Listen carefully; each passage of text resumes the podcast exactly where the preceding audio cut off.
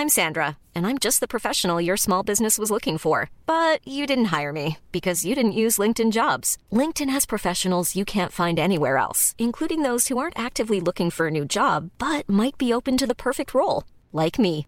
In a given month, over 70% of LinkedIn users don't visit other leading job sites. So if you're not looking on LinkedIn, you'll miss out on great candidates, like Sandra. Start hiring professionals like a professional. Post your free job on linkedin.com/people today. Selling a little or a lot? Shopify helps you do your thing however you cha-ching. Shopify is the global commerce platform that helps you sell at every stage of your business. From the launch your online shop stage to the first real-life store stage, all the way to the did we just hit a million orders stage. Shopify is there to help you grow. Shopify helps you turn browsers into buyers with the internet's best converting checkout. 36% better on average compared to other leading commerce platforms. Because businesses that grow, grow with Shopify. Get a $1 per month trial period at shopify.com/work. Shopify.com/work. SansPants Radio. Face it, Tiger. You just hit the jackpot. Hey guys, it's Carney here. And Damo. We're taking the show on the road. Because some cities just need a live show. Movie Maintenance is coming to the Harbour City for a live fix. Join Gabe, Handsome Tom, Drob and myself for our first show outside of Melbourne. It's on Thursday the 16th of November at Knox Street Bar in Sydney. Find tickets by going to trybooking.com and searching for Movie Maintenance, or just hit us up online and we'll let you know where to go. Cheers. Welcome to this week's episode of Movie Maintenance, where some movies just need pitching. I'm Carney. I'm Damien. I'm Greg. And this week is The Abominable Snowman.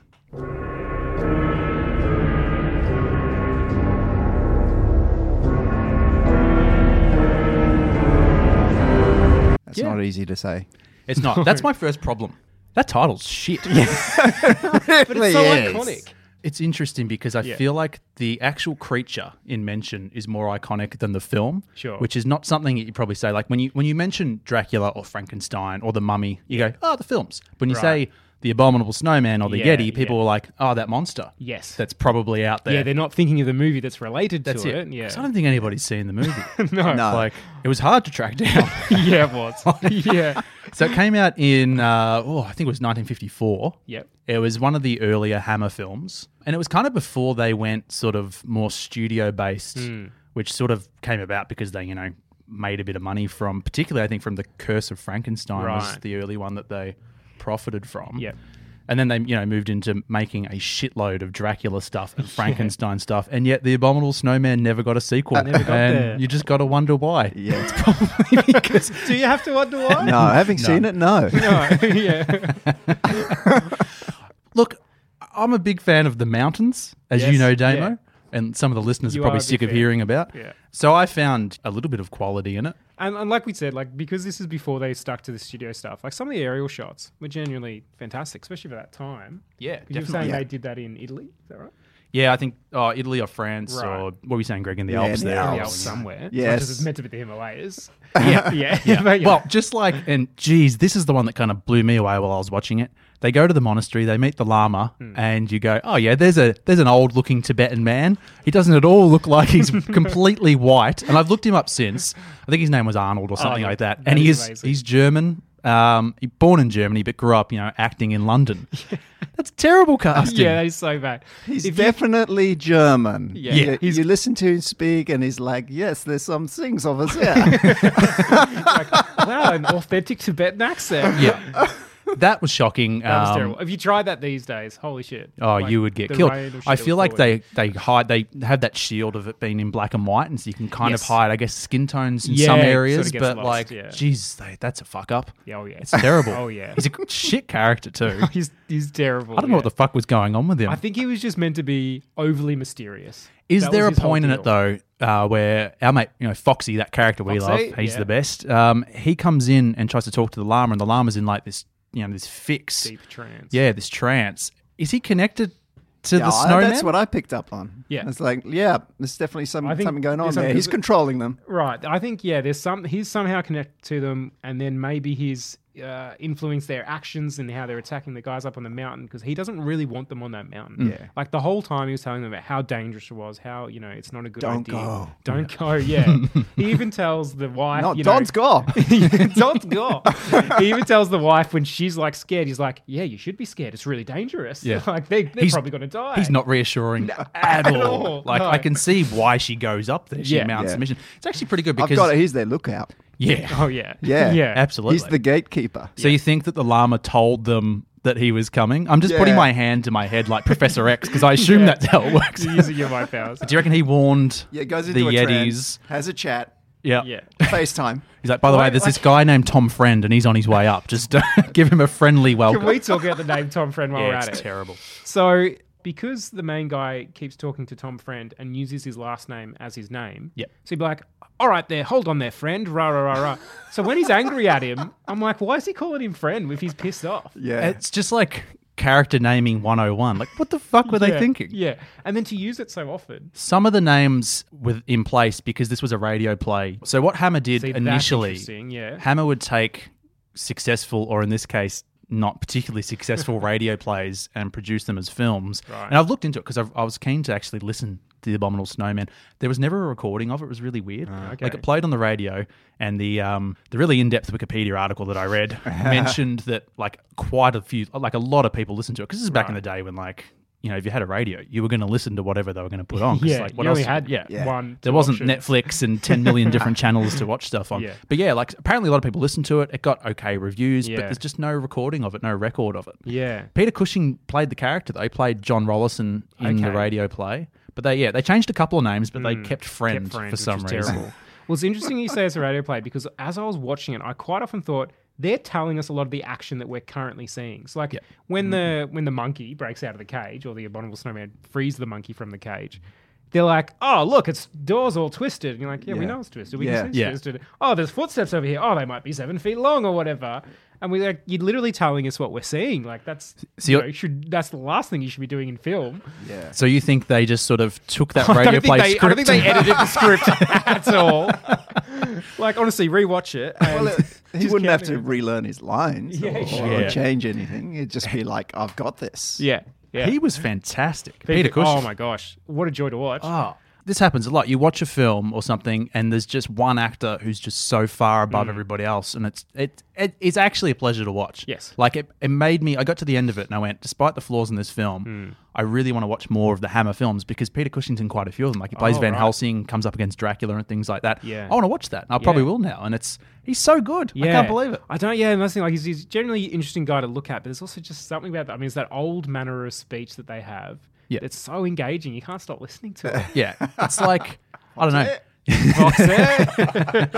There's something really cool about watching like a really good actor maybe deliver like and exceed some bad dialogue. Yes. Like I've witnessed it firsthand when Greg performs my shitty lines. So, but it's like, I couldn't believe it. He's so far ahead of everybody else. Now, the guy played, I can't remember his name. The guy played Tom Friend in it. Yes. Jeez, because he was the headline act, basically. Yeah. Because I think this is Peter Cushing's, like, sort of earlier Hammer film work before he became, like, the star for their studio, basically. Yeah. So this, Forrest Tucker, that's his name.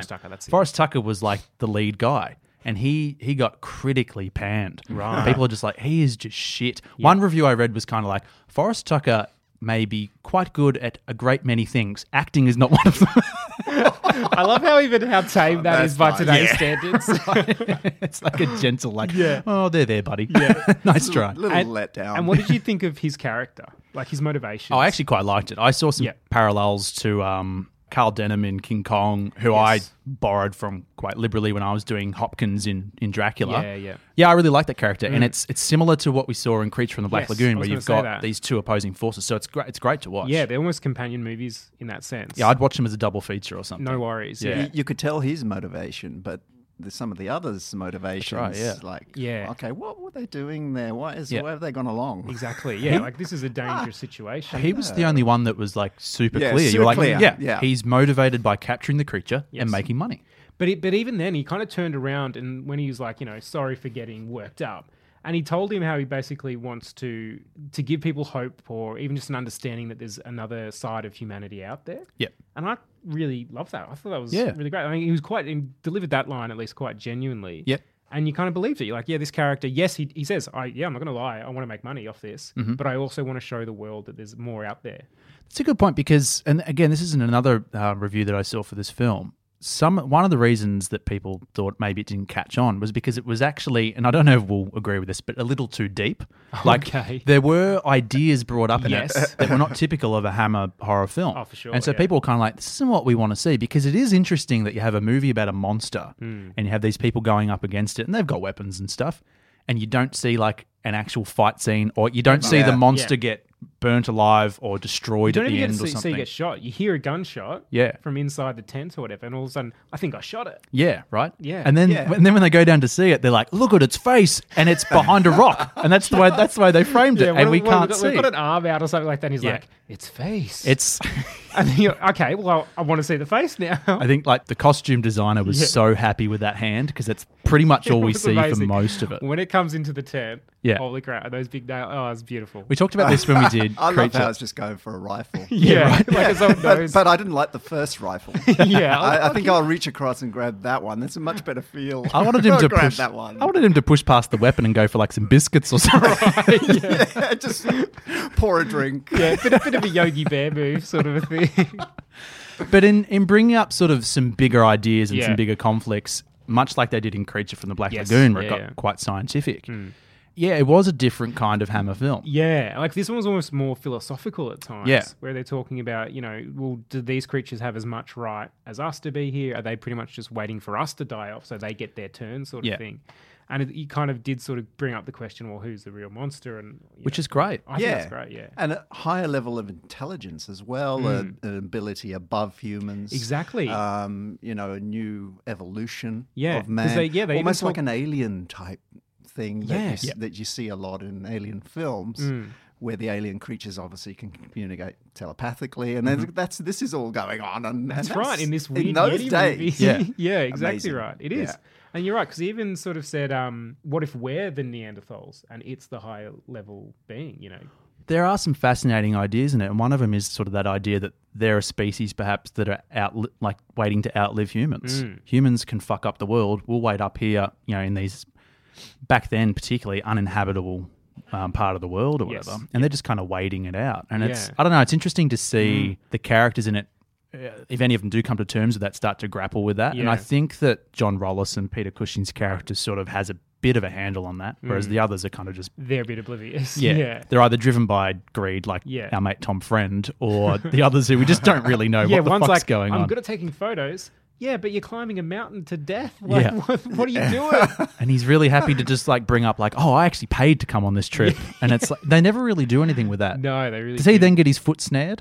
Yeah, he's only gets his foot. Yeah. It was just like kind of like, we need an extra person that's going to die at some point. Pretty much. Okay, he'll do. Yes. You need some bodies. No backstory required. Don't worry about a backstory. It's annoying. Give him a camera. That'll do. That'll do. That's his whole story. It's annoying when they hint at the backstory and then like don't do it. Yeah. They just don't follow through on it. It's a bit frustrating. I do like how they, for a movie called The Abominable Snowman, we don't see the snowman basically until the final scene. Yeah, literally just that one shot. Yeah. Probably because it was too expensive. Yeah. It was probably more to do with the cost than like a filmmaking decision. But and it was interesting because like they'd built up about, oh, it's face and it's actually like, hold on, what if it's a greater being? So it wasn't, again, it lost the horror by the time we saw it. Like I don't think when we see the face, it's actually meant to be scary at that point. It's meant to be a bit of a sort of, are we seeing a higher level being? Is it like man looking at God sort of thing? And then of course he passes out and then they're away. Yeah. It's quite a beautiful thing, you know, in a way. And I'd be interested to know. Definitely not standard horror though. Definitely not standard horror, exactly, which is interesting because it is, Hammer horror is one of their early ones. But I'd be interested to know what movies it has influenced, even though it's sort of this lesser known movie. Well, I mean, I read like a thing where it's like it was a clear influence for Blair Witch Project, just that sort of haunting. And obviously, again, with these films, they're probably more haunting and more horrific back in the 50s rather than by today's standards. But that moment, you know, where they're hearing voices and they're going out into the night and like there's a bit in Blair Witch where they're calling out to their friends in the darkness and they don't know what's happening. Stuff like that, I guess. It's so weird because it's such a wide open set. You know, you're in these mountain ranges and yet it's quite a claustrophobic sort of isolated feeling. And especially once the snowstorm comes in. Yeah, which is actually, I didn't mind those scenes. Mm. And I particularly like Tom Friend watching the avalanche come at him. That was the best scene of the movie. Yeah, it was good. He's good when he's not talking. When he's not talking, yeah. But the look on his face, he's just like, he just accepted it as a bit of the, I brought this on myself kind of a look. Which is beautiful, which is what you want. Great. He had like a decent character arc. Yeah. Yeah, good point. Yeah, he really did. Shame not Mel, no one else. No one else did. Helen's was okay. She started out as, you know, the typical woman in the 50s who like they didn't let her do anything and she had to make them dinner and stuff. But then she got out there and saved the day, essentially. Yeah, she did. And that's what I liked, because I was watching it thinking, this is, you know, it's that 50s movie where like are they aware how condescending they're being to the female character? And it's like, well, what did you bring your wife up here for? She's a woman, you know. Yeah. But then ultimately, she's like, well, screw this. If they're in danger, I'm going to go save them. Yeah. And does, basically. Yeah. She was good. I liked her character. Yeah. I don't think that actress did much after this film. Oh, really? Yeah. Which is a shame because she was all right. Yep. And Peter Cushing obviously is just the standout. But yeah. He's great. He's for like for their. I will watch these other Hammer films just purely to watch him. I think we need to watch a movie night. He is fantastic. A few of them. Yeah, I'm down for that. Shall I jump in a bit on this? I'm pretty excited. What I'm going to do is pitch a sequel. Like we've just talked about things that needed fixing and that sort of thing, but I actually, my sequel came about in a weird way. It's because I looked at Peter Cushing on screen and I went, you know what? You look so much like Charles Dance from Game of Thrones. Yeah. He does. And I was like, you mention it. And I was like, Peter Cushing, when they filmed the movie, was, you know, in his 40s. Mm. Charles Dance is about 70 now. So I was kind of like, what could I do with a sequel set 30 years later using the same character? So Charles Dance playing Dr. John Rollison. Right. Yeah. And let's just dive in and see where it goes. Hold on. Are we keeping Abominable? No, see, I just want to call it The Snowmen. Okay. Yeah. Which I know is tricky because Fassbender's got a movie at the moment called The Snowman. Right. But I feel like that movie is getting panned and is so shit that people will forget that it existed. And by the time Hollywood catches onto this and makes this one, maybe we can get away with it. But we're all in the money. I just like it. Yeah. The other thing is... you are. I was thinking, because you brought it up before, I'm like, I don't think anyone ever uses the word abominable other than in relation to the snowman. I'll tell you what, it's one of those words where you have to pause just for a brief second before you say it to make sure that you nail it. Yeah. Like... And I usually don't. Abominable. See, I don't even... It's tricky. Like, it's tricky. Yeah. You know, like, if you've ever been to the cinema and there's a really weird titled movie and you just look for the shortest possible version of it to buy your ticket, and sometimes they still hassle you and go, sorry, which one? And you have to say the whole fucking thing. You sort of, like, mumble it out at them. Yeah. The Abominable Snowman. Yeah, I would just call it The Snowmen. Cool. Great. I'm loving it. Nice. So we open on an updated Hammer Films logo. Think of, you know, the Marvel logo where they have the comic book characters coming in through the words, stuff like that. Mm-hmm. But we'll do it, you know, Hammer style. So there's Frankenstein, the Mummy, Dracula. Finally, the Abominable Snowman, with the final few beats of it showing characters from the 1950s film. Nice. Like Foxy. I love Foxy. So that fades into a black and white landscape. We see mountains and then closer in snow. It stretches for miles and miles and we follow it. In time, we reach an icy clearing. We see a small row of freshly dug graves. Wooden crosses mark each of them. These are the graves of the characters in the 50s film. We see Tom Friend, Ed Shelley, Andy McNee. We linger for a moment, and then we turn our attention to what rests behind them, a cave. We go into the cave and we see Dr. John Rollison, as he was played by Peter Cushing. You might have to do a little bit of effects here, but Star Wars Rogue One pulled it off. Yeah. So let's just go with that. Yeah, bring it on. The shadows of the creatures line the walls around him, and as happened in the film, we close in on his face as he looks at the Yeti, and then the words he said to the llama after, along the lines of, there was nothing there, there is no creature, play, as he locks eyes with the Abominable Snowman. We go from Peter Cushing's black and white face in the 50s to 30 years later, and now in colour, the same expression, the same character, only now John Rollison is played by Charles Dance. Nice. We move out from Rollison's face and see that he is seated in a car. His face is grim. We now see that he sits across the road from a hospital. He gets out of his car just as it starts to rain, but rather than hurry along, he takes his time and is soaked. He walks along a corridor and is greeted by a doctor. He gets an update on his wife's condition, and we can see her resting in a bed. She's not doing very well. The doctor tentatively brings up a few suggestions for other care facilities, ones that are cheaper and a little more in their price range. Basically, they're going to have to move her very soon. Rollison gets rid of the doctor and he musters a smile as he enters the room and speaks with his wife, Helen. She asks if their friend Foxy is coming soon. Awesome. Rollison avoids the question, knowing that Foxy died years ago. They are interrupted by a man, a uniformed soldier. His name is Colonel Anderson. Anderson needs Rollison's help on a mission into the mountains. You see, the villagers have been terrorized, destroyed, and people killed by creatures in the night. Rollison asks what the hell that has to do with him. Anderson throws down photographs on the table. Rollison looks through them. Houses destroyed, fires, blood, dead bodies, and finally, footprints in the snow. Giant footprints. Here we go. Rollison shakes his head and says, "The amount of people who have come to ask me about this sort of thing for years, my answer is the same. I never found a damned yeti in the mountains. I cannot help."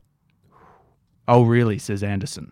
"You want to tell me what happened to the rest of your team then? How they died? Tom Friend, Ed Shelley, Andrew McNee? Do these names mean anything to you?" Ooh. And he says, "They mean a great deal to me. People go mad in the mountains. Any other theories are illogical and I can't help you." Anderson explains another theory he has, that people have speculated about the powers of the yetis and that perhaps his mind was wiped or controlled. Rollison fires back saying that if that were true and his mind was controlled, then he's hardly a reliable sort to take on a mission like this. But Anderson needs him because Rollison has a relationship with the Lama, with the German Lama of the Tibetan of the Tibetan monastery that blocks the pass into the mountains. He speaks German. And they require his blessing to pass through on their way to fighting the creatures. They need his help. So is the Lama still alive? Yeah, I'm gonna use him. I did look at the film and go, shit, how old do you reckon that guy is? But if he was about 60 in the film, he's about 90. No, I like it. Because you've got this really tiny, wizened Lama. That's awesome. Yeah. Rollison may not remember the yeti, but he still remembers the path to the graves and the cave, and once they find those, they can track the beasts. Rollison's still not interested, so Anderson points out the window and he says, "There's two helicopters out there.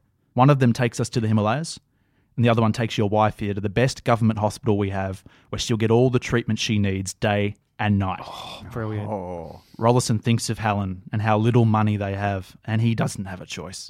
He accepts, but he looks at the colonel and he says, "Whatever is killing these people, whatever these creatures are, you mean to destroy them, yes? Destroy or drive away, help people, not lock them in a cage to study." Anderson grins and says, "Dr. Rollison, you don't have to worry. Our only mission is to save the people." And that's when we get the title on screen and we'll just call it The Snowman. Great. Mm. Well, mate, you're bringing the heart already. Yeah. Only in the first act. Yeah. That's what was missing. Backstory. We've got the backstory. Yes. It's right here. So they touch down in Tibet, in the shadows of these great mountain peaks, and Rollison immediately gets to work and meets with the Lama, who is now very, very old. Like we said before, I imagine he's probably like 90. And if we could cast someone who isn't German, then that would be fantastic. The Lama says to him, "Last time, 30 years ago, I let you pass and men died. And for what? You were here to study. Tom Friend was here to profit from capturing a supposed monster." Rollison reaffirms that the soldiers are here to protect the villagers higher up in the mountains. The Lama asks if Rollison has remembered anything in the past 30 years, but Rollison brushes him off. "No," he says. "There is nothing out there, at least not what these men seek. Let them pass and help the villagers and see for themselves that it's a bear or some other wild animal, and then they'll leave." And the Lama reluctantly agrees. So the group set out, and I'm thinking like there's half a dozen soldiers, kind of like marine types, you know, like in Aliens, you get the cocky and the boisterous grunts. They're all hauling guns and flamethrowers. Yeah, if they're going up into that sort of extreme, you've got those guys like, bring it on. Because we've seen horror films where you have perhaps a scientific team like in Creature go there and they're not prepared, they don't have weapons. But this team sort of knows what they're in for. It's a rescue mission, save the villagers. Yeah, they've got their guns and shit ready. Are they a bit trigger happy, these guys? I think they would be. Yeah. I think they're those typical sort of, you know, it's Hudson from Aliens, Bill Paxton, you know. Yeah. Just want to fight anything and they don't give a shit what's coming. Yeah, okay, cool. Yeah. So the path that Ron's familiar to Rollison, he can at least remember that well enough. He's happy for a time to be back amongst the clean mountain air, but that happiness is short-lived. The higher they climb, the more villages they pass through, and they see a wave of carnage, splattered blood, bodies in the streets, livestock gone, homes burnt out. But then they reach a village that's deserted. There are no bodies in the street, nothing on fire or smouldering. The animals are still locked up behind fences. Anderson and his men want to keep moving, but Rollison notices signs of a struggle. Scattered footprints in the snow. They investigate, and they find a child. Her name is Netu, and she's probably about 13 or 14 years old. Mm-hmm. She's terrified, starving, her clothes are filthy. She's softly spoken, but she says that she's been hiding for days. She falls quiet before telling them that the rest of the village was taken. Anderson's now interested. He said, how many did they take? How many people are missing? She says about 20. Wow. And she shivers and says, it comes at night. Anderson refuses to waste a man by sending her back down to the monastery, so they must bring her along. Rollison takes it upon himself to watch over her, as the soldiers are too riled up and bloodthirsty to find the missing people and kill the snowmen. So they climb higher and the weather starts getting much, much worse. And the higher they go, the weirder things become. How's it going with his leg? Yeah, because they brought that up in the original, didn't they? That he had the leg problem. Yeah. I feel like they never really did anything with it, though, and he never actually seemed to have an issue. No, he was doing better than the photographer. Wasn't limping, no. Yeah, he wasn't just trekking up those Alps / Himalayas. Yeah, so like, I feel like it's probably the kind of thing that we can ignore from the first one. Right. Although he's about 70 now. Yeah, so let's, he's probably he's struggling a bit. You've got all these young, fit soldiers, and he's probably bringing up the rear with this kid who's terrified. I would like it if this kid's scared, but she's sort of encouraging him. Yeah. Do you know what I mean? She's sort of pushing him along. Yeah, yeah. Or like she's ahead of him and he's like, I've got to keep fucking going to help her out and make sure she's okay because they don't give a shit. They've just got their guns out. And motivation to get up there. Yeah, great. Yeah, cool. So, things are getting weirder the higher they climb. Like a soldier goes off to take a piss and he never returns. Another goes missing with no sign, no footprints, nothing. There are sounds in the night, the wind howls, and perhaps other things do too. Whispers and voices carried on the air. Anxiety grows, rumours, tensions. Fear rises along with the altitude and the potential for madness starts to creep into their party. I like actually playing around with this because I do think sort of the further up you go in these situations, especially up in there when there's high altitude, it starts to play with your head a bit and you don't sleep properly anymore and it starts to kind of, you think you might have seen something and you're not quite sure. And you can get a bit giggly. You can almost get a bit of a high going sometimes. Yeah, right. So if you're in that state of mind with weird shit happening. Yeah, that was in the original as well where it was just suggested and is it altitude that's causing... Yeah, to hear things, or is it the snowman? Yeah. I kind of like that sort of ambiguousness of it. Yes, yeah, that's the word. Yeah. So not long after, two more men go missing. There's a trail of blood staining the snow, but it ends as abruptly as it began, and they have no answers still.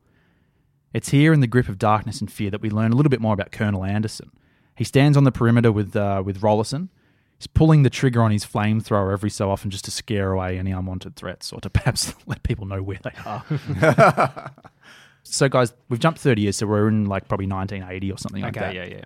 He explains that he served in Vietnam, a war where they went in unprepared into enemy terrain and ultimately paid a terrible price. It was an unwinnable situation, and for a man who needs to win at all costs, it was a position that he never wanted to be in again. Oh, yeah. And then they handed him this shitty detail. But rather than complain and accept defeat, he would do what nobody thought possible. He would win. He looks down at the flamethrower in his hands and he shakes his head. He says, never thought I'd want to use one of these again. When I was over there, damn, first time I've seen napalm.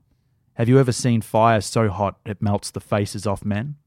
When I signed up, they don't tell you about that. They don't tell you about lifting a guy onto a stretcher, only for his melted skin to peel away as you touch him. But this fire here... in my hands, it's not for man. It's for those fuckers out there. He says, history repeats itself. Sometimes we learn, but that doesn't always mean the people we work for learn. Vietnam taught me an important lesson. You can't be the colonel who never loses a man, no matter how hard you try. Men will die. You make the best of what you have and complete the mission. And so they climb higher still and the weariness is growing now. Rollison bonds with the girl, Netu. She doesn't say much. He sits alone around the fire, cutting an apple with his knife. She approaches slowly and takes a seat near him. They sit in silence. He offers her a piece of apple, but she refuses. He reaches in his bag and takes out another apple. He offers it to her and she accepts. He cuts himself another piece and then hands her the knife. She cuts her own piece and then returns the knife. And they repeat this action as they both stare quietly into the flames. I kind of want, I needed a bonding scene between him and the child. Yeah.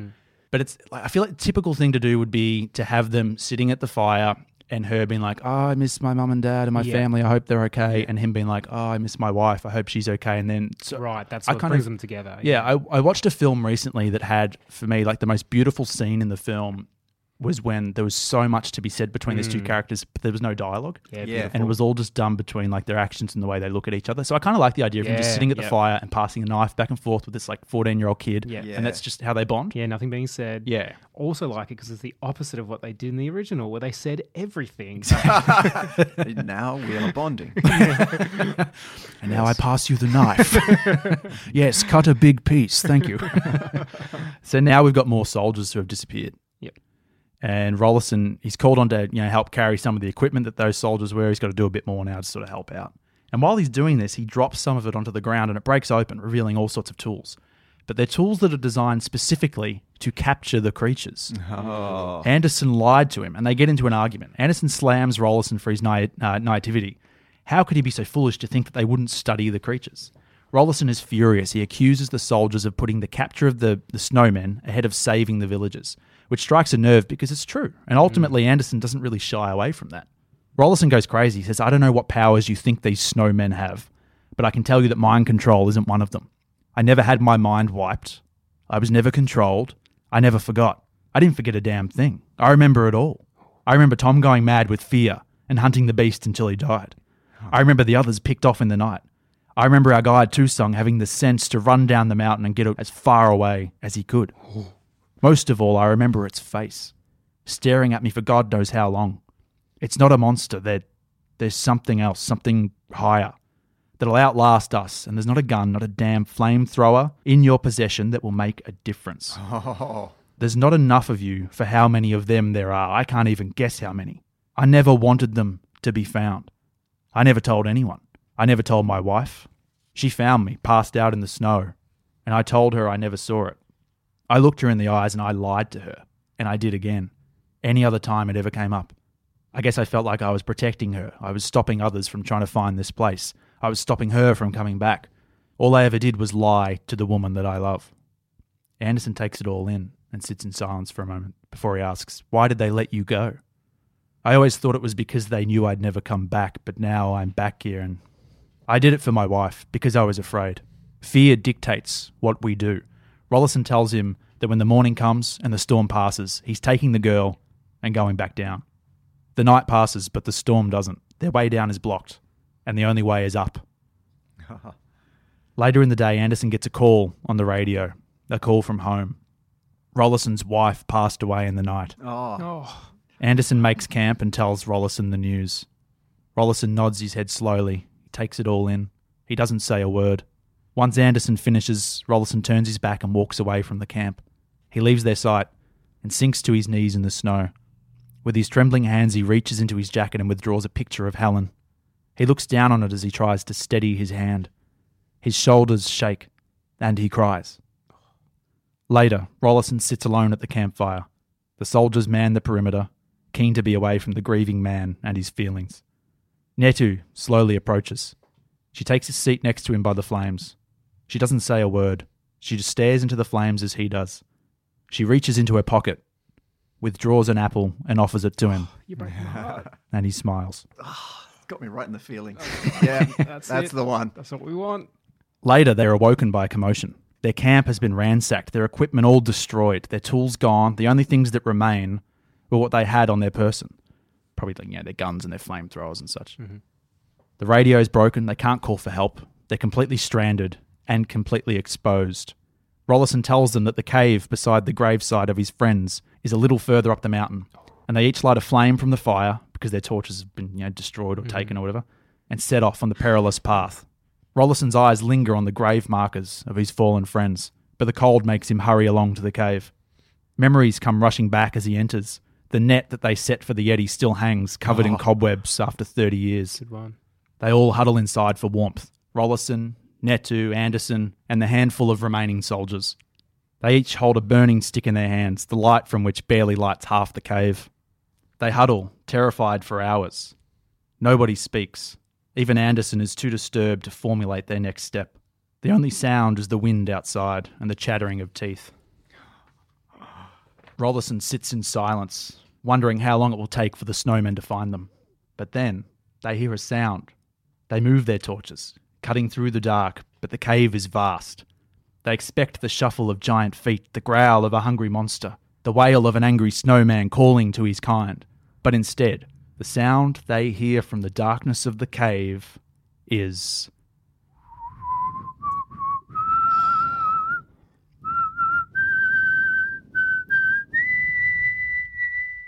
For one terrifying second, they look around at each other before the soldier closest to Rollison has the flaming stick ripped from his hand and stabbed through his back, the end of it ripping through his chest, stealing his life and extinguishing the flame. Those fastest to move rush for the cave exit, but in a whirl their path is blocked by a flock of bats that swarm around their heads and tear at their skin. Their only choice is to run further into the cave, where a dark shape appears in front of them and lifts them off their feet. One of them watches his friend's neck being opened up as the blood sprays across his face. His fear only lasts a few moments longer as he too is drained from the neck before his forearms are sickeningly wrenched from their sockets. Oh, you bastard. The remaining soldier bravely steps ahead of Anderson, but before he can put pressure down on the trigger of his gun, he cries out in pain as two forearm bones puncture his skin and he's pushed back into the cave wall, the force so strong that the bones splinter against rock. Anderson pulls the trigger on his gun and the cave erupts with a sound of gunfire. The dark shadow swirls and once more gone. Rollison screams at him to cease firing. The space is too confined. The bullets are just as likely to ricochet and hit them. So instead, he pulls the trigger on his flamethrower and lights up the cave with fire. He screams for the creature to show itself. He moves through the cave, lighting it up, but he doesn't see what creeps behind him. Dracula steps forward from the darkness and sinks his teeth into Anderson's neck. Oh my God. Anderson drops the flamethrower and tries to turn and face him, but Dracula throws him through the air. He hits his head on the rock, bleeding freely, but he still turns to face the vampire. He pulls a knife from his belt and says, "Come on, you son of a bitch, I'm not afraid of you." No. Holy shit. Not of me, perhaps, but I think... you are afraid of the flames. And Dracula picks up the flamethrower, puts his finger on the trigger, and looks down upon Anderson, whose eyes widen in fear as the flames engulf him and melt. He melts before their eyes. Oh, shit. Dracula turns away from the smouldering body and slowly walks towards Rollison and Netu, who sit huddled in the corner. He reaches out for the girl, but Rollison snarls at him to leave her alone. Dracula turns his attention to Rollison. He kneels in front of him and studies his face. These men in the cave, who would say they do not fear me? They lie. You fear me too, as you should. But with you, it is different. You've seen a monster. The look on your face is not one of surprise. No, it is more like acceptance. And there are more out there than you thought. You've seen the snowman. Yes, in this very cave, 30 years ago. What a fool you must be to come back here. Why did you? Rollison looks at the ground and says, "For my wife." How so? She was sick. They offered to help her if I helped them. For her sake, I hope you were already paid. She's dead. So it hardly matters. It wasn't the snowmen who attacked those villages, was it? It was you. Dracula nods. What do you want? Why have you come here? Why are you hurting these people? I can only fight against my nature for so long. I have been on this earth for, well, a very long time. But even I am only a drop in the ocean compared to these snowmen. So I search, and I find out what I can. And through all of that, across all these years, it has led me to here. I once came to these lands many years ago, but thought never to return. I want to know about the world. I found out everything I can, but my knowledge only goes back so far. The snowmen, only they can tell me how many centuries they have walked the earth and what they know. And you think they'll just be willing to give you this knowledge? Perhaps not. But when you are not a slave to time, as I am, you can afford to go down the covered path.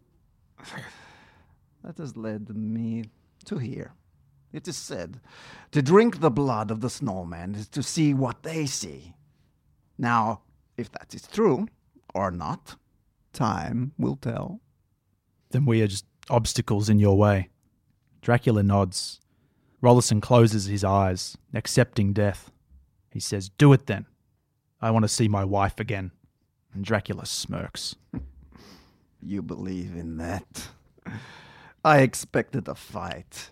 For the girl's life, at least. Rollison looks at her sadly and is ashamed of his selfishness. He thinks quickly. Take us with you. Both of us. You want something from the snowmen, and they might want us, seeing as they took the whole village. Dracula agrees to this. Rollison doesn't have a plan, but he thinks it might give him time to come up with one. The only thing that matters now is saving Netu. And so in the darkness, they hike further up, finally coming upon a snowman settlement. We see a handful of them, and they're huge. 9-foot-tall creatures with faces that are somewhere between apes and humans. Though we can see only a few of them, it is quite clear that there are shining eyes looking out from hiding spots across the clearing. So there's, quite a few of these things. Awesome. We see the people kidnapped from the village, but they are unhurt. They're actually fine. Netu rushes into the arms of her family. The leader of the snowmen steps forward. He looks vaguely familiar, and we may recognise him as the snowman from the end of the 1950s film. Brilliant. Nice. He shares a knowing look with Rollison, but it's unclear what he's thinking. Is he angry that Rollison has returned? But then he hears a voice. It's the snowman leader's voice, but his mouth doesn't move, and no one else seems to be hearing it. It's only for him. Yes. It says, never saw you coming back, but here you are. I didn't want to, says Rollison aloud, and everybody looks at him. We took the villagers to keep them safe, says the leader. Safe from it. Oh, yeah. Points at Dracula, who steps forward and pleads his case for sharing in their knowledge. He even offers up Rollison and the girl, a foolish move. The leader forbids it, and he speaks directly to Dracula. You are unlike us. It is true. You are unlike any. And that is a good thing. We care about the way the world is, how it is left, how it will be. We come here to wait. We have patience. We are not you and never will be. We do not deal in pain and anger and destructive violence. You are an abomination. Oh, yes. And you are all pathetic and weak. This world you are in, these mountains you cower behind, they are castles in the sand that will blow away in time. You think you are going to wait patiently and outlive the humans? That world, the world you long for centuries from now, that is a world that will still have me in it. Oh, yes. No, it won't, poor creature. For without the humans, there will be nothing left for you to leech off. There will always be something. I will always find a way. That's why some of us have to suffer forever. Oh. Dracula clenches his fists in fury and charges at the leader. When he is inches from his face, his form changes into a sea of bats that swarm at the leader, though he gently swats them away. Dracula targets some of the weaker-looking snowmen as a vicious fight ensues. They may be a peaceful creature, but when provoked, they are terrifying to behold. It's a showdown. The leader puts his hands into the snow and roars against the wind. Snow changes direction midair and hammers down into the bats, stunting their flight path and sending them crashing to the ground. In their place, Dracula's form once again appears. He charges at the leader, who still keeps his hand on the ground and roars once more. The ice around him cracks and opens wide into a crevasse that widens until it meets an unsuspecting Dracula, and he plummets down into the darkness. The leader removes his hand from the ground, and the furious look on his face is replaced by once more by calmness. He turns to face Rollison and the others, but doesn't notice the bats that spew from the crevasse by the hundreds and take shape behind him in the form of Dracula, who buries his teeth into the leader's neck and drinks his blood. The leader pushes him away and staggers backwards, but steadies himself. Dracula stands before all, savouring the taste on the tip of his tongue. He smiles triumphantly and waits for the effect, but what he gets is not the one he expects. He staggers forwards, his vision blurred, and then he vomits blood. He spews it up all over the snow and falls to his knees. What is happening to me? We are unlike the humans. Our blood is poison to you. What you came here for is a waste, but we cannot let you harm any more. They move in on him, but Rollison steps between them and Dracula. He looks down on the vampire with almost pity, like a wounded animal. Rollison says it's a cycle of violence, and we'd be no better than him. He's a crawling animal. He turns to Dracula. We don't get to have all the answers. That's what makes us human. We try, we fail, and we try again.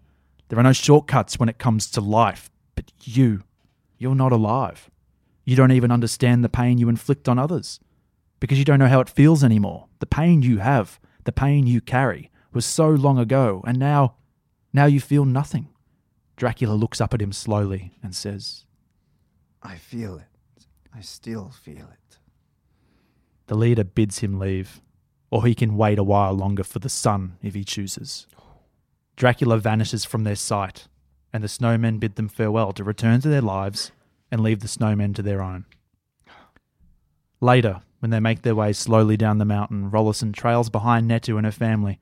She looks back at him and smiles, and he returns it. Then he hears a voice in his head, but soon realizes that it is in his head. How else could he be hearing the voice of his dead wife? She calls to him, and against his better judgment, he follows. Happy to hear her once more, he finds himself separated from the villagers and off the path and into a clearing. A figure walks out from behind a rock. The figure is Dracula.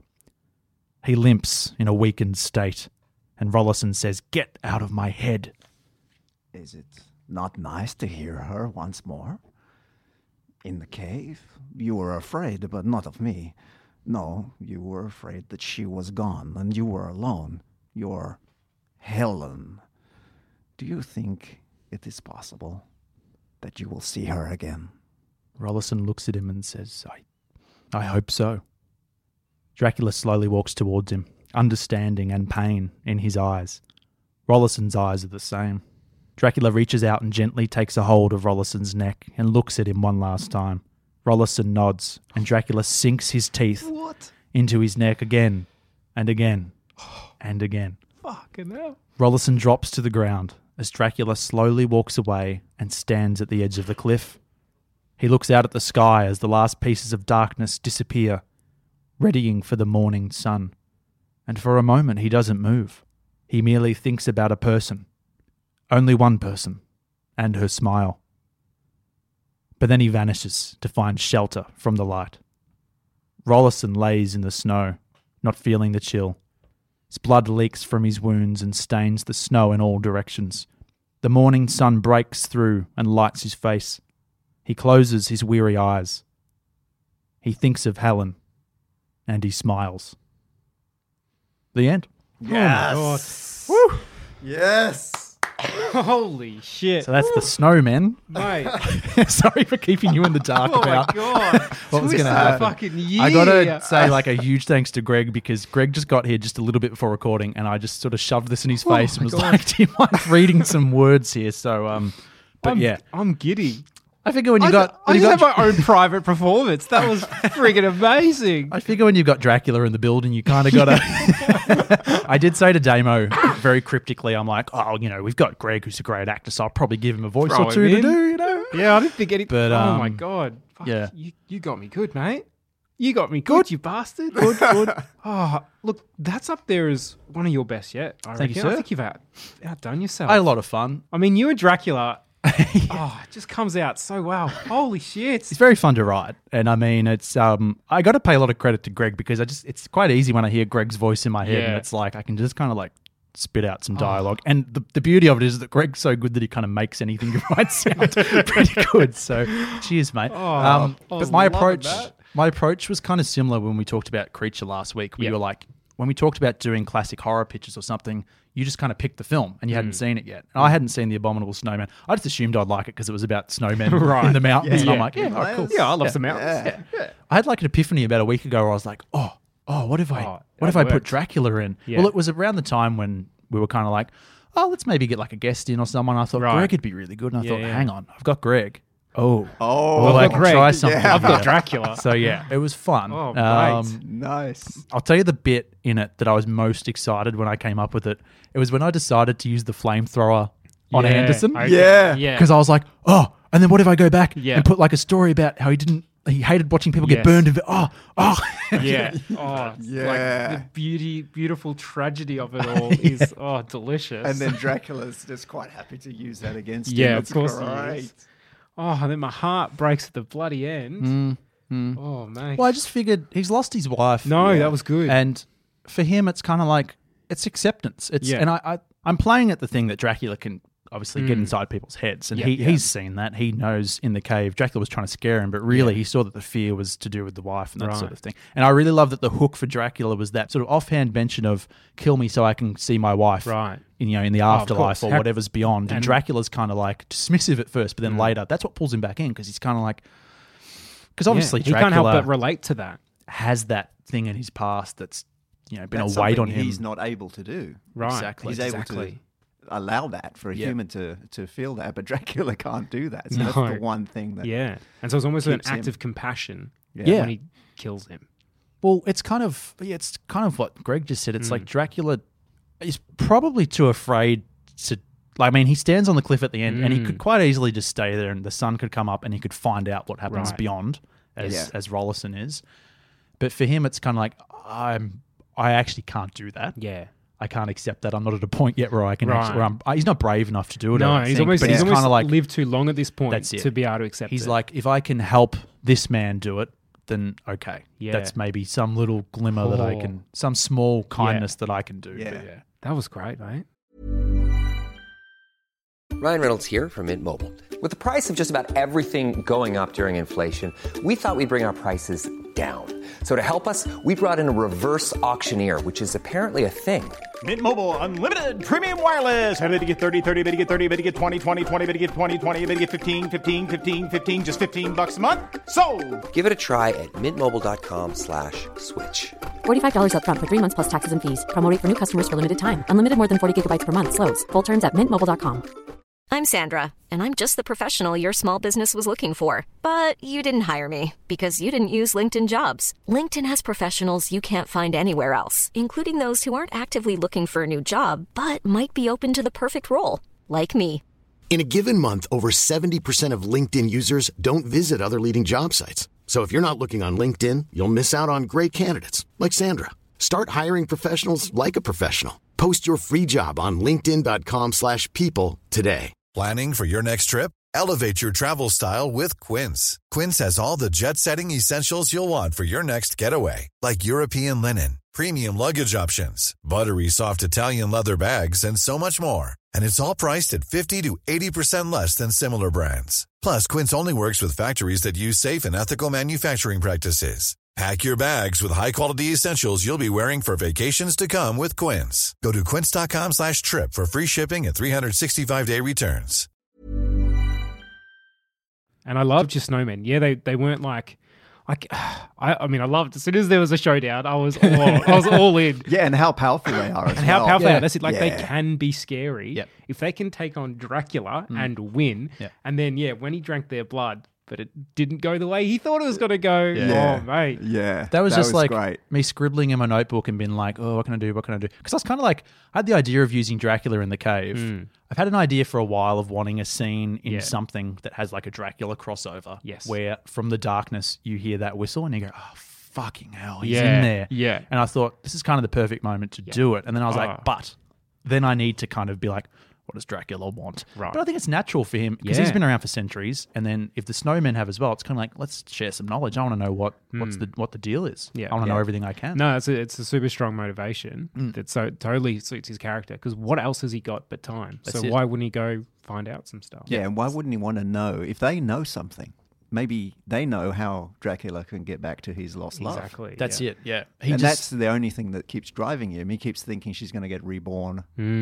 Or someone else, she's going to have that same connection with someone else. It never comes. Yeah. But the snowmen, they've got the answer. I kind of do. Like, you get the sense that, they are this next level being. Yeah, I don't think about what they know too much, but you probably, if you do, you're probably like, yeah, I'm sure they know everything. Well, you'd think if it's that whole mystical thing, isn't it? It's like, what do they know? Well, they probably know everything. Yeah, exactly. But I like But I like that we never know. No. Because we're not meant to. It's like, I don't know. It's cool to play around with like their powers too, because I thought, because I didn't want to go too much into it earlier with the whole, because in the film they imply that Rollison's mind got wiped or whatever. Whereas when I watched it, I got to the end of the 50s film and I went, no, I thought it was an active choice of him being like, I've met them, I've seen them, and I'm choosing to tell people there's nothing there to stop more people from going there. I've seen what happens when people go after them. In that final scene where he meets them, do you think that they're communicating, and in that communication there's some agreement that, look, don't tell the world that we're here?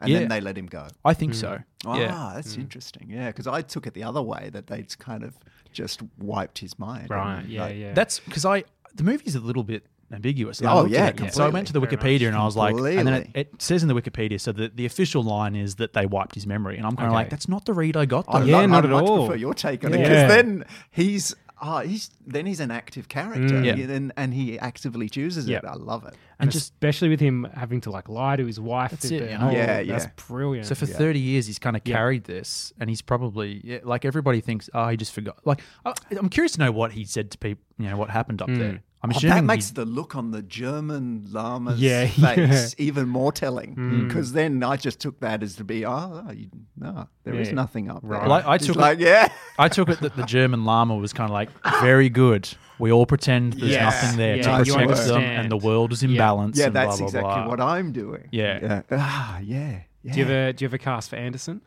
Oh, shit. I didn't even think of that. That's so funny. When you gave his backstory is brilliant. Yeah. Because his motivation's so strong. Cool. I was really on board with that. And especially that timeline, you're like, of course he's a vet. Of course he's a Vietnam vet. Who'd you see? Yeah. Who did I see? I didn't really see anyone, to be honest. I saw Mel Gibson. Oh. Oh.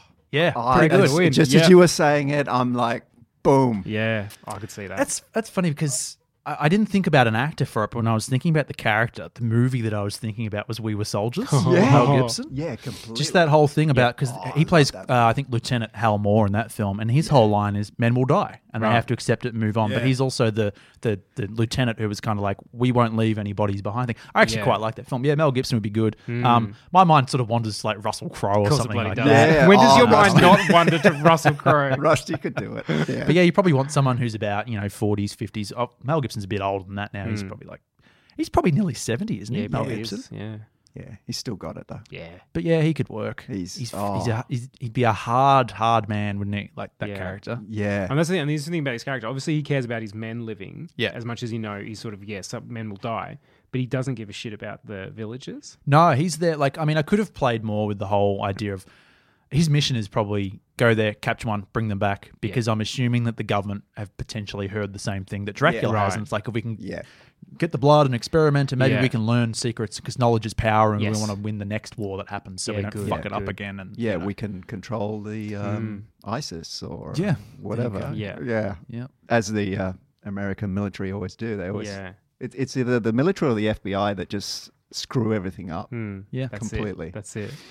But I don't know. That's my take on the snowmen. Oh, you got me. Nice. You son of a bitch. Thank you, boys. Cheers. Yeah. And on that note, I've been Carney. I've been Damien. I've been Greg. And if you have any thoughts about the abominable snowman or anything you want to see, or who we should cast as Anderson, if not Mel Gibson or Rusty Crowe, you can hit us up at mmsanspants@gmail.com.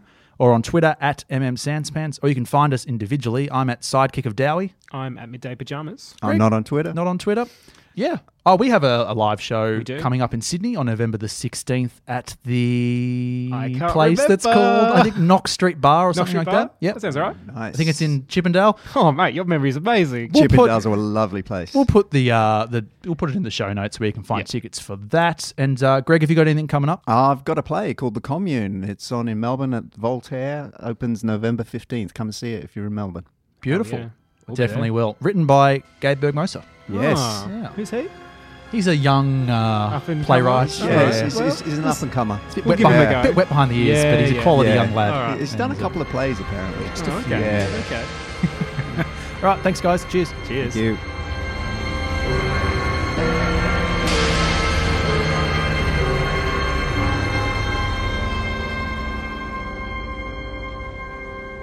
Thanks for listening. If you want to help support the show, why not become a member at SansPantsPlus.com and get early access to our shows, a bunch of exclusive content, and much, much more. That's SansPantsPlus.com.